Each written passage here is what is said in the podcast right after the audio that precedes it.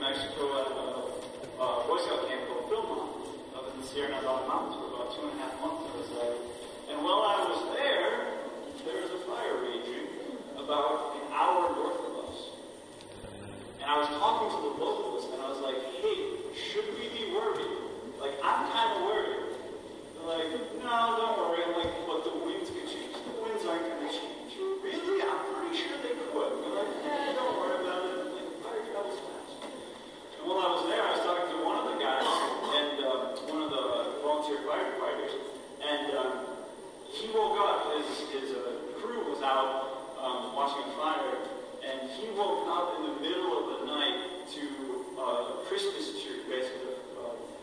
Pine tree, going up in fire like 50 yards away from him. It just consumed it. He really tall, you know, 60 foot flames higher. Just consumed it and got himself out of there luckily. But this consuming fire, I don't know about, I don't know if you know this about pine trees, but there's a certain type of pine tree that the pine cones need fire in order to seed. The pine cone explodes in a fire casts its seed into the ground, essentially. Casts its seeds out. It doesn't destroy the seed, it actually makes for life. After this fire comes through, there's life behind it.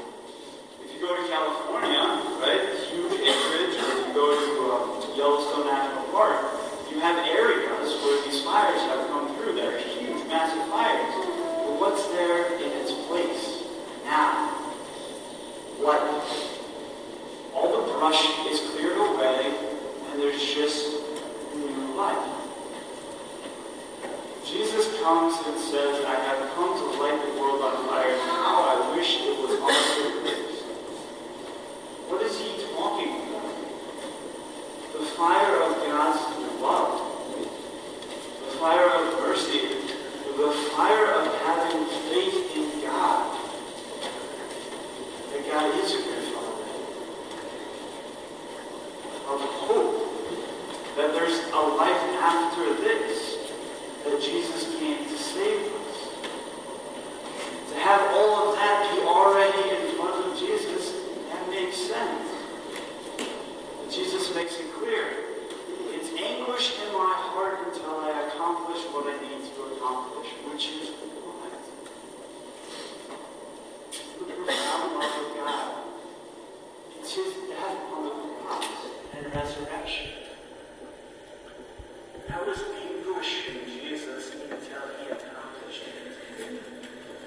That was his end goal. To the Father's will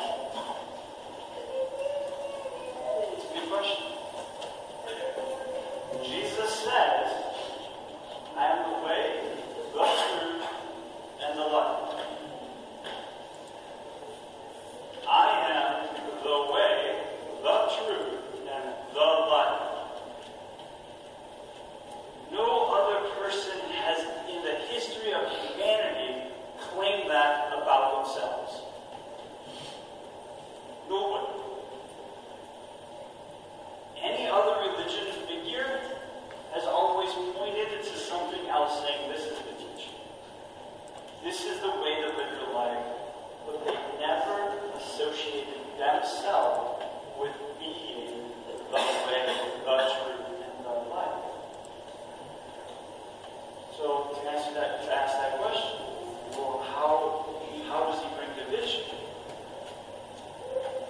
In our world today, we like to think like Pontius Pilate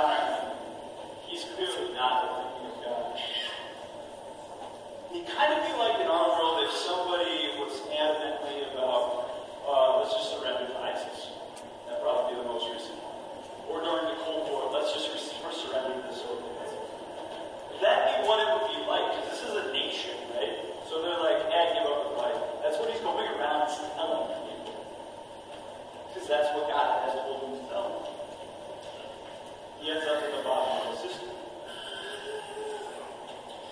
Take it one step further, actually, the Israelites not only would it be patriotic of us to be like, no, I'm not surrendering, but for them it goes against even their religion, because they're a theocracy.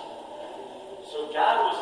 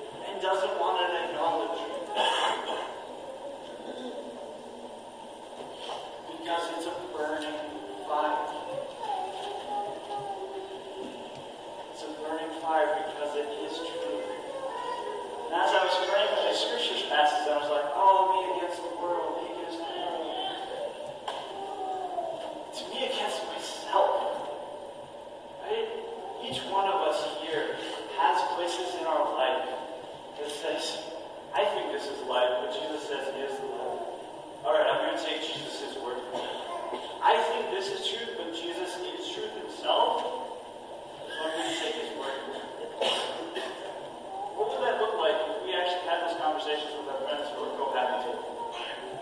What if we actually had those conversations about end of life issues? What if we actually had those conversations about human trafficking and the dignity of the people, of a person?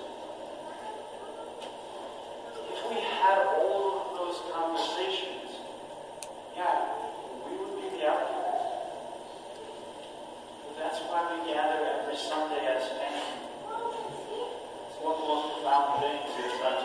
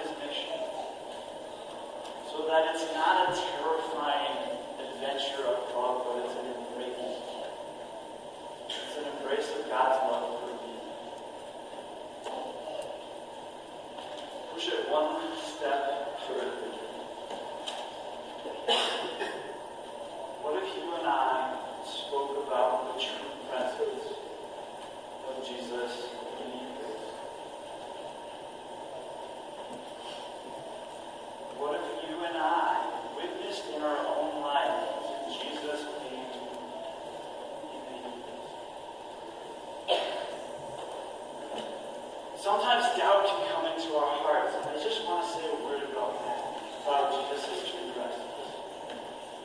God's not afraid of your doubt. Sometimes we're paralyzed by it. But the worst thing we can do is hide it from God. Do what happened to God. Instead of doing what Jesus does and focus on the Father's love. St. Paul tells us today, right? Cast aside your sin and run the race that's